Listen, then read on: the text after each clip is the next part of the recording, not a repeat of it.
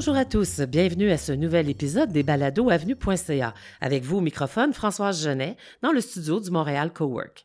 Je suis toujours heureuse de vous retrouver, merci d'être à l'écoute, et je suis d'autant plus heureuse aujourd'hui qu'on s'offre un de nos entretiens inspirants avec quelqu'un que je n'ai pas vu depuis très longtemps, que je retrouve avec plaisir 20 ans plus tard, Richard Chevalier, un expert de l'exercice physique et un excellent vulgarisateur.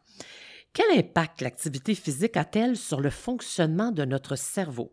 C'est la question à laquelle notre invité a répondu dans son tout dernier livre paru aux éditions La Presse, Bouger pour un cerveau en santé. Le fait de bouger augmente-t-il nos capacités cognitives, notre vivacité intellectuelle? L'exercice nous garde-t-il plus jeunes d'esprit? On parle de toutes ces questions avec Richard Chevalier.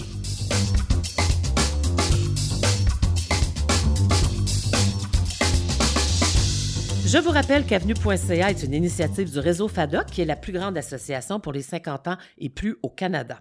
Sachez que tous les liens utiles pour les contenus évoqués pendant l'entretien sont dans le descriptif de l'épisode. Bonjour Richard Chevalier. Bonjour, François. Long, long time no see, comme, dirait, comme on dirait en français. Oui, c'est quelques, quelques années, je dirais. c'est un plaisir de te retrouver au micro euh, d'avenue.ca. Si tu permets, Richard, je vais faire un bref survol de ton parcours euh, pour situer nos éditeurs qui ne te connaîtraient pas. Alors, tu as un bac en éducation physique, tu as obtenu une maîtrise en physiologie de l'exercice, tu as enseigné l'éducation physique pendant plus de 30 ans, tu as enseigné, euh, et au cours de ta carrière, tu as signé des chroniques, des, textes de vulgarisation sur les bienfaits et les techniques d'exercice. Nos signatures se sont croisées parfois même dans les mêmes magazines, notamment au Bel Âge. Et tu as été aussi le rédacteur en chef du feuillet Le Kiné Santé pendant plusieurs années et chroniqueur également au Journal La Presse pendant sept ans. Et là, tu viens tout juste de faire paraître Bouger pour un cerveau en santé. Toute une feuille de route quand même. C'était un bon défi parce que j'ai dû quitter ma zone de confort habituelle. Pour écrire ce livre. Pour me plonger dans le cerveau. Pour te plonger dans le cerveau. Oui. Et c'est vraiment, on peut dire ça, c'est vraiment un plongeon. Mais je vous rassure parce que c'est un livre très accessible. C'est un peu le fil conducteur de ton parcours, toi, l'éducation, la vulgarisation. Euh. Ben, ça, a toujours été ça. Autant que je me souvienne, euh, euh, mon, premier livre qui remonte à 1977, le jogging, euh, là aussi, c'était pour vulgariser euh, cette discipline qui, commençait à être populaire, mais aussi tous les aspects physiologiques euh, qui, en résultaient du fait de, faire du jogging régulièrement. Et ben, ensuite, il y a eu d'autres bouquins. Dans les articles, c'était la même chose. Et même avec mes, mes étudiants au cégep, j'ai toujours voulu vulgariser ce que la science disait à propos des bienfaits de l'exercice afin que mes, que mes élèves soient des citoyens plus tard euh, physiquement actifs. Alors, d'emblée, tu dis avoir été inspiré par le célèbre adage Un esprit sain dans un corps sain, mais tu as voulu pousser la réflexion, l'affirmation plus loin en faisant une synthèse de ce que la science dit à ce sujet. Euh, c'est pas juste une vue de l'esprit, c'est scientifiquement établi et tu nous dis dès le début du livre, et je te cite, Aujourd'hui la science me le confirme à travers une pluie d'études, ce n'est pas qu'une impression, l'exercice s'avère indéniablement bon pour le cerveau. Et oui, euh, c'est tout à fait documenté maintenant par euh, une quantité euh, assez impressionnante d'études. J'irais depuis 20-30 ans. Il se publie beaucoup d'études à chaque année sur, euh, spécifiquement sur l'exercice et le cerveau. Euh, si je recule 30-40 ans, mais c'était beaucoup moins documenté. Euh, il y avait beaucoup d'impressions. On savait que bouger, c'était bon, ça faisait du bien pour le cerveau. Mais des études scientifiques qui viennent expliquer, qui viennent expliquer les phénomènes physiologiques là, qui se passent dans le cerveau, ça, il n'y en avait pas beaucoup, mais maintenant, il y en a une profusion. Et, ça a été une partie de mon travail de recherche de euh, relever, faire le, relevé de ces études-là, euh, prendre les, plus, les plus solides, j'irais. Euh, mais il y en avait tellement que ça, ça m'a pris pratiquement trois années pour, faire, le, tour de la question. Mais j'ai fait le tour de la question. Ah, mais la recherche, c'est ça. Ça se lit très bien malgré l'abondance de, faits scientifiques et, de, et de, termes un peu médicaux. Ça se lit très bien. C'est bien synthétisé. Euh, la première partie du livre, c'est vraiment un plongeon dans le cerveau et tu mets d'emblée euh, les parties, les régions et les, les, les neurotransmetteurs ou les activités cérébrales qui sont touchées par l'exercice. Euh, c'est tout un organe, le cerveau. Tu donnes des chiffres absolument intéressants. Euh. Ah, ben c'est notre chef d'orchestre, hein? c'est l'organe des organes.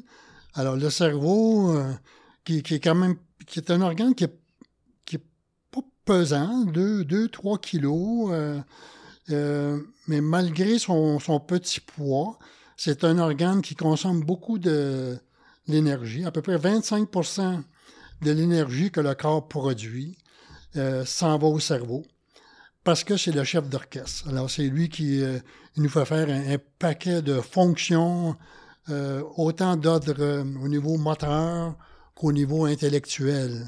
Alors, c'est sûr que c'est l'organe clé. et, dès, dès dès qu'il y a un, un malfonctionnement dans le cerveau, c'est tout le corps qui en, qui en subit des conséquences, malheureusement. Euh, j'ai bien aimé aussi, tu déboulonnes certains mythes euh, autour du cerveau, notamment euh, cette fameuse idée reçue mais non fondée qu'on n'utiliserait que 10% de notre cerveau. Ben, ben oui, parce que si, c'était vrai. On constaterait ben, notre décès. Ben, ou, lorsqu'on a un accident, par exemple, un accident de voiture, puis, ou, un traumatisme crânien, bon, on s'en sortirait souvent indemne puisque selon cette théorie, on n'utilise que 10 Il en resterait 90 Il reste 90 qui peut prendre la relève. Mais ce n'est pas le cas. Les, études en, imagerie médicale ont bien démontré que même lorsqu'on dort, tout le cerveau est, est, allumé, mais il y a des zones qui sont plus allumées que d'autres, mais l'ensemble du cerveau est au travail. Oui, d'ailleurs, c'est pendant, pendant, le sommeil que se consolident certains apprentissages. Euh. Effectivement, au niveau de la mémoire, ça se fait pendant qu'on dort. Alors, le deuxième acteur de ton livre, tu nous présentes un peu comme une pièce euh, avec des personnages, euh, donc le cerveau, et l'autre, l'exercice. il y a des types d'exercices plus bénéfiques pour le cerveau et tu nous dis d'emblée, ce sont les exercices de type aérobique, donc de cardio, euh, qui ont le plus d'influence sur le cerveau. Je te laisse nous décrire les principaux. Là, euh.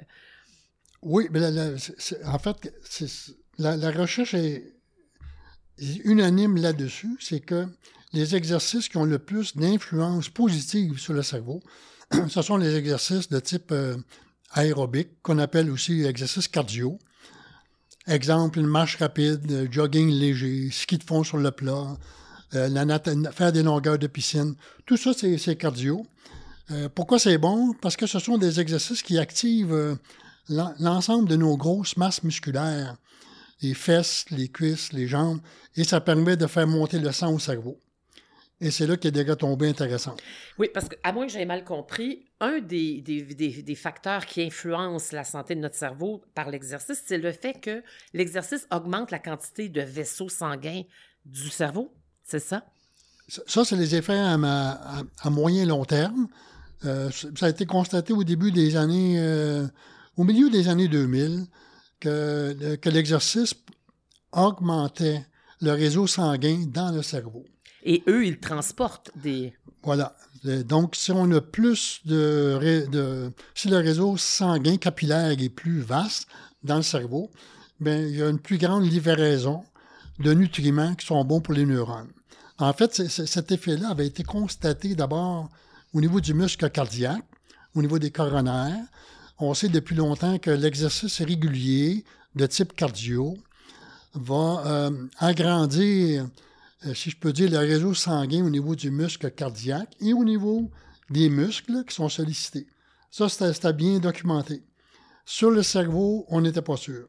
Maintenant, on le sait que c'est ce qui se produit aussi. Quand on fait de l'exercice régulier, évidemment, on parle de, de peut-être 3, 4, 5 années avant que cet effet-là euh, soit, se produise, mais c'est bien le cas. Après le premier constat, ce qui est étonnant quand on te lit, c'est qu'on découvre qu'il y a des, transformations, des traces visibles au cerveau, même après une seule séance d'exercice physique d'environ 30 minutes et que l'effet noté se prolonge pendant une heure. Donc ça, c'est des effets un peu à court terme. J'aimerais ça que tu nous en parles. Oui, ben, je suis content d'en parler parce que c'est une très bonne nouvelle. Euh, on n'a pas besoin d'attendre euh, plusieurs séances, euh, encore moins plusieurs semaines, avant de constater les effets de l'exercice sur le cerveau.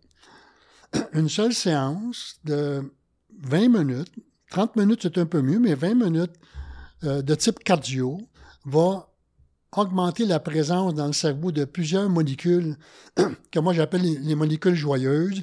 Ce sont en fait des neurotransmetteurs comme la sérotonine, dopamine et aussi le GABA. Alors ces substances-là, ces substances-là vont faire en sorte qu'après la séance, on va se sentir plus calme. Si on était de plus ou moins bonne humeur avant la séance, on va être de meilleure humeur après. Et ce qui a été constaté aussi euh, par la suite, c'est qu'une seule séance allumait euh, de façon plus intense des ondes dans le cerveau qui concernent des fonctions mentales euh, comme la, réflexion, la concentration, l'attention. On est plus focus. On est plus focus, le cerveau est plus alerte, tout en étant plus calme. Ça, c'est une sensation que les gens avaient de façon empirique. On le sentait. On va prendre une bonne marche ou on, fait une séance d'exercice. C'est sûr qu'après, on se sent plus détendu. Mais là, on est allé au-delà de la sensation. On l'a documenté et on a pu voir vraiment les effets euh, sur les neurotransmetteurs, sur euh, la libération de certaines hormones. Euh, c'est ça. En fait, si on prend comme l'exemple que j'ai cité dans le livre de Platon et Aristote, qu'ils aimaient beaucoup discuter en marchant. Hmm. Parce que eux, ils savaient que ça, discutait bien en mouvement. Mais évidemment, à l'époque, ils n'avaient aucune idée des, fondements physiologiques de pourquoi on était bien quand on, quand on bougeait. la réflexion était meilleure. Mais maintenant, on sait exactement ce qui se passe dans le cerveau après une seule séance. Fait que ça, c'est un, un effet intéressant parce que les, les effets de l'exercice sur les muscles, le cœur, les os, ça prend quand même plusieurs séances avant de les constater. Mais les effets sur euh, notre état d'esprit, c'est immédiat. Et même sur notre concentration, notre, nos, habiletés finalement cognitives, à être euh, focus sur un travail ou sur... Euh, Absolument. Il y a eu des études très intéressantes menées auprès des, des enfants et des jeunes étudiants qui étaient au, au, secondaire. Puis à chaque fois, ces études-là ont démontré que Lorsqu'on faisait faire un, exercice de type cardio modéré, de, toujours, c'est souvent autour de 20-25 minutes, et qu'après, on leur faisait faire des tests psychométriques. Les résultats étaient meilleurs par rapport au groupe qui était, lui, assis. C'est ce qu'on appelle des études euh, randomisées avec un groupe témoin, puis le groupe qui, euh, est expérimental, c'est ça. Mm-hmm. Alors, à chaque fois, ça a été le cas. C'est le cas aussi chez les personnes de 50 ans et plus. Oui, c'est ça. Fait que ça, c'est une nouvelle intéressante. C'est pas, pas limité aux premières années de la vie, mais même à 50, 60 ans, euh, les études, il y en a eu, j'en cite plusieurs dans, le manuel. Et quand, quand on fait faire de l'exercice à des gens de 60 ans, 65 ans, et qu'après ça, on leur fait faire des, des tests psychométriques, des tests de mémoire, des tests de concentration, des tests de prise de décision, c'est toujours meilleur. Les, résultats sont probants. Là. Oui. Donc, euh, si à la maison, vous êtes en train de vous dire, il est trop tard pour moi, non, il n'est pas trop tard. Il n'est absolument pas trop tard. Et le vieil adage, il n'est jamais trop tard pour bien faire. Hein? Ça, ça s'applique très bien dans le cas de l'exercice et le cerveau. J'ai particulièrement été intéressée par toute l'histoire d'intensité parce que justement, comme tu le dis, ça prend pas des séances et des séances et des séances pour avoir un résultat, en tout cas du moins les trois euh, effets immédiats de l'exercice, ces trois effets-là qui sont la concentration, l'humeur et le, la, détente.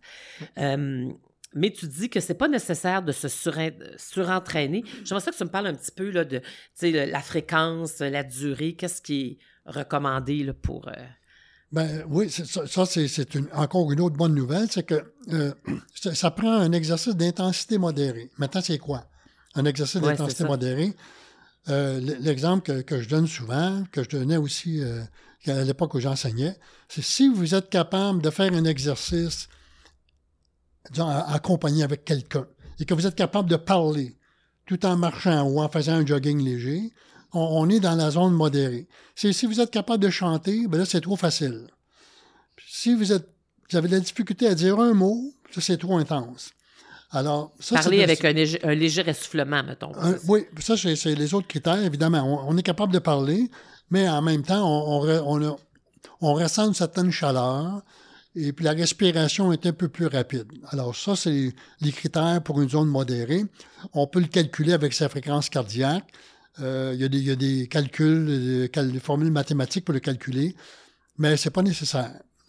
On peut, se fier à des, on peut se fier à des signes subjectifs là, comme euh, ceux que je viens de mentionner. Dans les différents tableaux, parce que bon, ben, si vous lisez le livre, vous allez tomber sur des, tableaux qui schématisent très bien toute l'information expliquée et tout ça. On voit par exemple que bon, euh, des périodes de 30 minutes, de 20 minutes. Moi, 30 minutes par jour, 5 jours par semaine. Je vois déjà les gens grimacer. Où est-ce que je vais trouver le temps de bloquer 30 minutes tous les jours? Mais en réalité, on peut même subdiviser, tu dis, les périodes d'exercice pour avoir un effet quand même intéressant. Oui, en fait, il n'y a que des bonnes nouvelles, parce que ça, ça, en est une autre. Parce que les études ont bien démontré que, par exemple, le 30 minutes, on peut le fractionner en trois blocs de, 10 minutes. C'est mieux de ne pas descendre en, dessous de 10 minutes, mais on peut faire quand même 10 minutes euh, le matin de marche rapide ou jogging léger, ce qui est à la portée de beaucoup de personnes. Puis on peut faire un deuxième bloc dans l'après-midi puis un troisième bloc en fin d'après-midi, puis là, ça fait 1, 2, 3, 30 minutes. Alors ça, ça c'est intéressant. On n'est pas obligé de faire le 30 minutes d'un coup. Ou on peut faire 20 minutes le matin, puis 10 minutes l'après-midi. On arrive à notre 30 minutes. Mais même le 30 minutes, euh, c'est recommandé par beaucoup d'organismes aujourd'hui. Il, il, y a un consensus sur le 30 minutes, 5 fois par semaine, ça, ce qui donne 150 minutes. Mais 20 minutes, c'est déjà bon. Ça, c'est bien de le mentionner aux gens. 20 minutes tous les jours, 5 jours par semaine. C'est déjà bon. C'est comme, euh, si on veut, la dose plancher, mais il y a des effets sur le cerveau intéressants. Si quelqu'un peut ajouter 10 minutes de plus éventuellement, passer à 30, ben... Mais parce que de toute façon, tu le dis dans ton. On va, en parler plus tard du programme de démarrage. Il faut y aller graduellement quand on recommence si on n'était pas en forme. Donc, euh, on, peut, augmenter. C'est ça, on peut commencer par 20 minutes et augmenter. Alors, tu as un troisième volet où on voit les cinq grands effets à long terme de l'exercice. Euh, ça va, tu dis que on voit la plasticité du cerveau, sa capacité à se transformer euh, sous l'impulsion justement d'un plus grand apport euh, d'énergie, etc., par l'exercice à cause de la multiplication des réseaux sanguins. tu dis que dans la pratique à long terme, les effets sont permanents après plus de trois mois après, à partir de trois mois et plus d'exercice, on a des, effets permanents. Oui, alors ça, c'est intéressant. Un des, un des effets permanents que c'est, qu'on, peut ressentir, c'est que notre résistance au stress quotidien, elle augmente. Et ça, c'est, ça aussi, c'est bien documenté par la recherche, c'est que les personnes régulièrement, physiquement actives, déjà après trois mois, c'est des gens qui, euh, sont capables de hum, bien surmonter une situation stressante. On parle de stress plutôt émotionnel, mais c'est très fréquent de nos jours. Puis elles vont récupérer plus vite par rapport à des personnes sédentaires toujours. Donc, on revient aux cinq, euh, parce que je t'ai interrompu chemin faisant. Donc, il y a la, meilleure résistance au stress. Il y, a, la meilleure résistance au stress.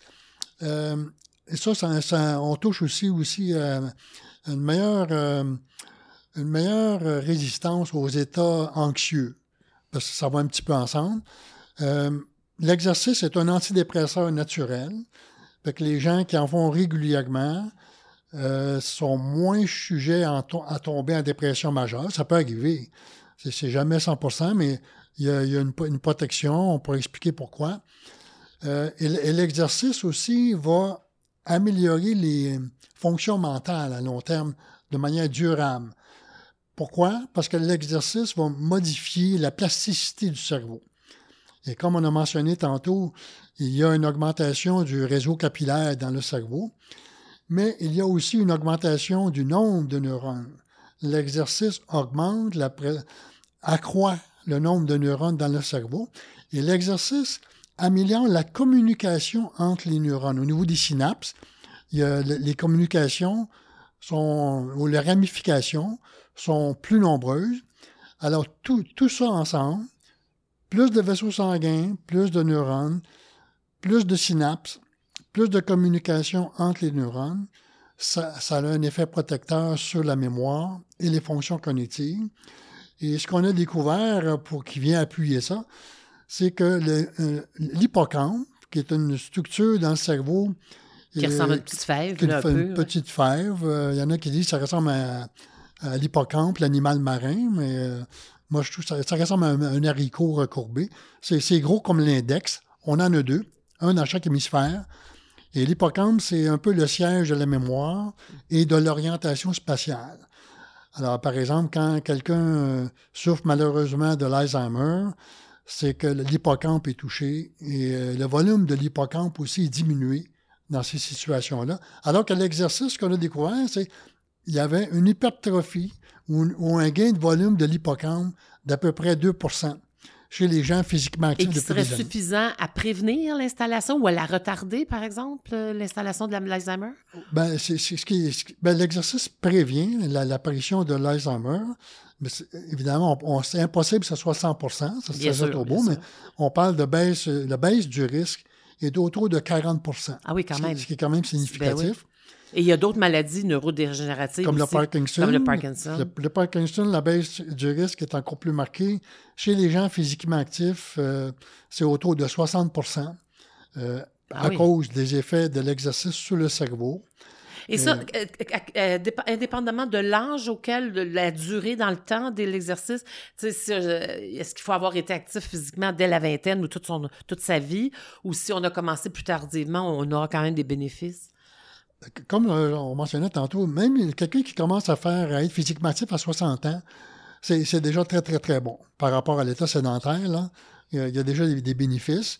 Pour ce qui est des, effets, des effets plus à long terme sur le cerveau, mais là, on parle de plusieurs mois.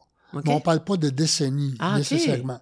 Donc, ça vaut la peine à n'importe quel âge, même pour la prévention des maladies neurodégénératives. Absolument. absolument. Euh, maintenant, c'est recommandé. Euh, L'American Psychiatric Association, j'ai peut-être pas l'accent parfait, puis euh, l'European Psychiatric Association, recommande maintenant euh, l'exercice euh, pour prévenir la dépression. Il recommande même l'exercice pour les gens qui, font, qui ont une dépression. Parce qu'il faut aussi mentionner que l'exercice va être utile chez les personnes qui sont déprimées. Utile comment? Pour atténuer des, certains symptômes de la dépression, au même titre d'ailleurs que la psychothérapie ou... Comme euh, l'anxiété, L'anxiété, l'estime de soi, la fatigue. Alors, l'exercice va avoir des effets bénéfiques à ce niveau-là. Tu dis dans ton livre d'ailleurs, que, et ça m'a surpris, mais carrément, on ne dira pas à personne de jeter ses antidépresseurs, là, il faut, faut parler avec son médecin, mais que les scientifiques en étaient arrivés à, la conclusion qu'une combinaison médicament et exercice, euh, comparativement à juste médicaments ou juste exercice, c'était euh, une solution euh, gagnante, que ça avait des résultats probants. Ah, je l'ai bien lu, hein, il y a plein de post-it. je l'ai torturé, ton livre. Euh, François, tu as, bien lu les, études, puis tu as bien résumé. C'est exactement ce qui se passe. Quand on combine la médication avec l'exercice, c'est un plus. C'est quelques coches de plus comme bénéfice. Euh, encore, on peut se demander, moi, mais il faut convaincre quelqu'un qui est déprimé de bouger. Parce que quand on, par définition, quand on est déprimé, euh, on n'a pas, le goût de faire notre journée déjà difficile. C'est ça. Mais ça se fait. Oui. Et la preuve en est, c'est que plusieurs études euh, qui ont été faites là-dessus, euh, encore récemment, il y en a eu une, une étude, une, revue systématique, donc une revue de plusieurs études, où on a constaté que lorsqu'on parvient à convaincre des personnes déprimées de bouger, ils en retirent des bénéfices à chaque fois. Rapidement. Donc, c'est faisable. Mais tu parles aussi de, motivation et d'accompagnement. Tu donnes euh, quelques pistes pour euh, l'accompagnement et pour garder sa motivation là, euh, à l'exercice quand on n'est pas en forme moralement. Absolument. Dans les cas de dépression, c'est bon que ça soit encadré par des professionnels pour que la personne tienne le coup plusieurs semaines et non pas abandonner. Parce que si elle fait ça tout seul, il y a peut-être un risque qu'elle abandonne après deux, trois fois. Mais si elle fait ça entourée de professionnels qui la, motivent constamment, après, deux, trois semaines, elle va être très bien par elle-même, mais elle va avoir besoin probablement de moins d'encadrement aussi. Si je reviens aux personnes âgées, donc on a dit à n'importe quel âge on peut commencer. Euh, J'imagine qu'au-delà du parce que toutes les personnes âgées ne sont pas nécessairement atteintes d'Alzheimer et de Parkinson, mais on a des pertes cognitives en vieillissant. On a, on, on a une perte de notre mémoire est moins euh, vive, on a moins d'acuité parfois intellectuelle pour certaines. Est-ce que l'exercice a aussi des impacts là, sur justement euh, les, les, manifestations là, du, du vieillissement? Oui, oui, parce que l'exercice euh, va augmenter la présence dans le cerveau d'une euh, molécule que, que s'appelle le BDNF. Moi aussi, la première fois que j'ai lu ça, le BDNF, j'ai dit, c'est quoi ça, le BDNF? C'est Brain Derived euh, Neurotrophic Factor. Ça, se traduit en, en français, mais ça c'est bizarre. Mais le BDNF, c'est un fertilisant on peut comparer ça à un fertilisant à neurones. Ça favorise, ça favorise la euh, le, bon entretien des neurones et la santé des neurones. Alors, l'exercice augmente la, production de BDNF. Même un seul exercice va augmenter la, présence de BDNF dans, le cerveau. Puis quand on en fait régulièrement, bien, on a plus de BDNF régulièrement dans le cerveau. Et ça, ça protège la mémoire. Alors, ça, c'est bien établi. Il y a d'autres molécules, mais le BDNF, là, euh, celui-là, il est très important. Puis sa, présence, sa production est stimulée par l'exercice de, type cardio.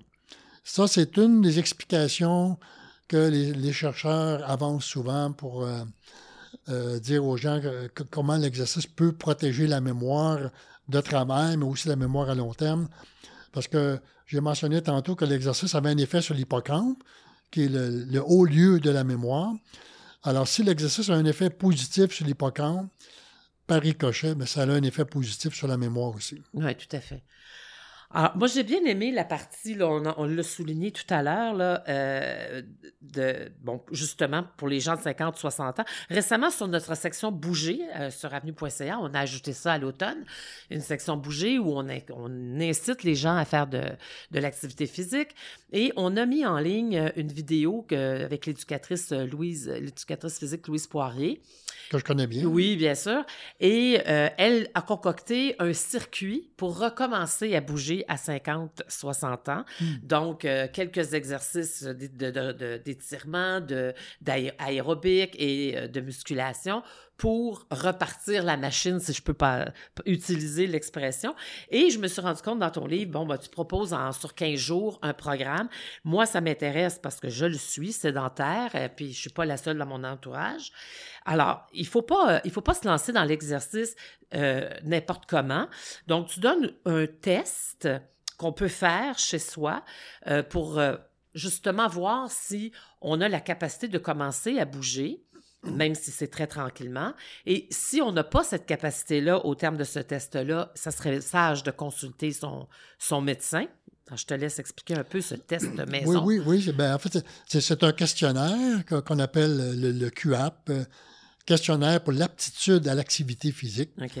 Euh, c'est un questionnaire qui, est bien connu euh, par, par, les médecins aussi et que les éducateurs physiques aussi utilisent qu'ils ont donné des cours de mise en forme à des personnes de différents groupes d'âge. Mais c'est un questionnaire basé sur sept questions. Et puis, c'est important de, le passer lorsqu'on reprend l'exercice. Parce qu'en répondant aux questions, bien, on, on, peut savoir si on a le feu vert ou un feu jaune ou un feu rouge. Si on répond oui à une des sept questions, c'est suggéré là, de consulter son médecin pour lui demander son avis. Lui, ben, il fera les investigations si c'est nécessaire. Alors ça, c'est la première chose, première précaution à prendre, faire le QAP. Une fois qu'on a fait le QAP, si on a notre feu vert, si nos questions étaient toutes négatives, on commence un programme. Tu nous suggères un programme, comme je dis, de 15 jours, mais c'est très progressif. Euh, on commence par quelques... Je le trouve pas là, parce que je le cherche, mais euh, c'est très progressif. Oui, ça c'est. lentement, lentement mais sûrement. Alors, je l'ai, je le trouve. Donc, euh, la première journée, marchez 10 minutes à votre vitesse habituelle. Donc là, tu dis l'intensité de l'effort à ce moment-là est légère, donc vous pourriez parler normalement. C'est le début, alors on commence en douceur. Et du jour 1, alors qu'au jour 15, euh, on essaiera de refaire les 30 minutes de marche rapide. Donc, en 15 jours, on peut se rendre à être capable de faire 15 minutes de marche rapide. Oui, on, oui, on peut. Même si ça fait longtemps qu'on est sédentaire. Même si ça fait longtemps. Puis la, marche rapide, euh, on, parle de à peu près 110, 115 pas à la minute. Quelqu'un pourrait le calculer.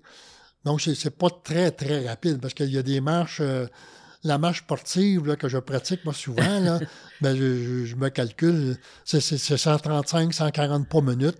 Là, on est quasiment euh, dans la. on, rejoint quasiment le, jogging.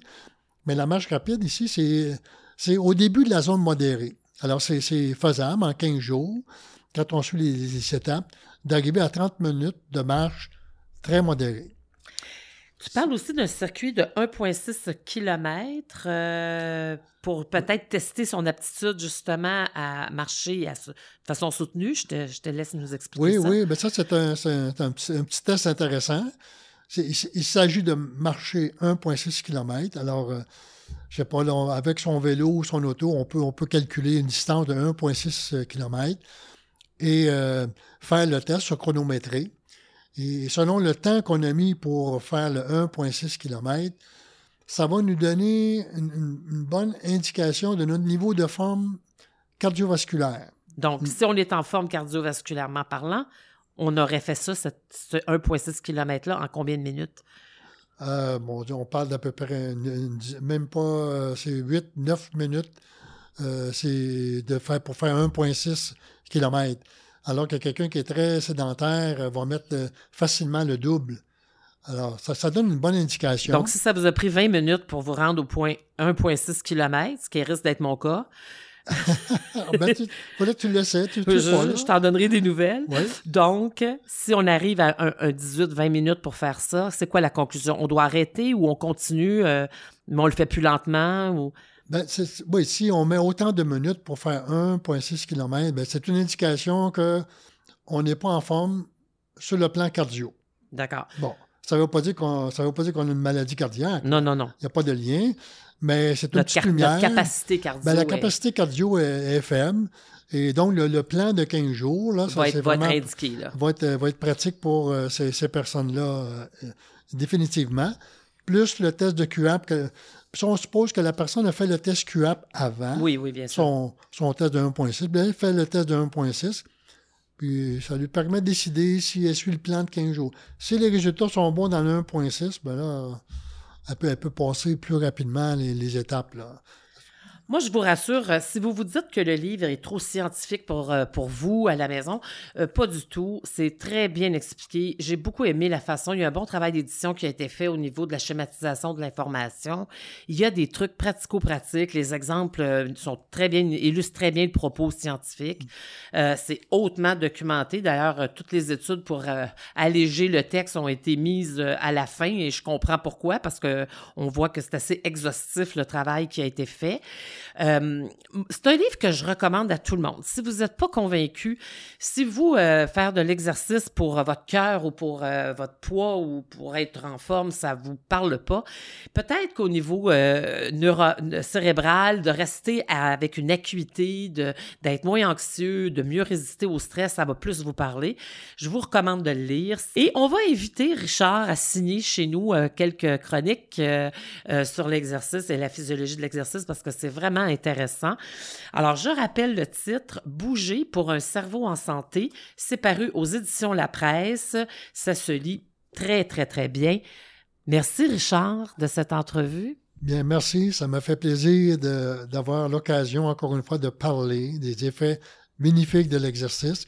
Et dans ce cas-ci, ben, c'est les effets au-dessus des épaules. Euh, on sait que la santé mentale, c'est très important. Puis c'est des effets dont on ne parle pas beaucoup. Surtout au sortir de deux ans de pandémie. Oui, absolument. Alors, euh, Où on a tous été plus sédentaires, plus isolés par, pour certains, euh, parfois déprimés par la, par la situation. Alors, euh, c'est vrai plus que jamais, un esprit sain dans un corps sain. Euh, je vous invite à aller voir notre section Bouger. il y a la chronique plein air d'Anne Péloise, qui est toujours passionnante, qui vous amène bouger aux quatre coins du Québec et même ailleurs dans le monde. les chroniques de nos, les conseils de pros, où on retrouvera cette balado et on retrouvera les chroniques de Richard éventuellement éventuellement. Euh, et cette fameuse vidéo que Louise Poirier a concoctée, euh, recommencer à bouger à plus de 50 ans, c'est possible. Il faut simplement le faire en douceur et on y arrive.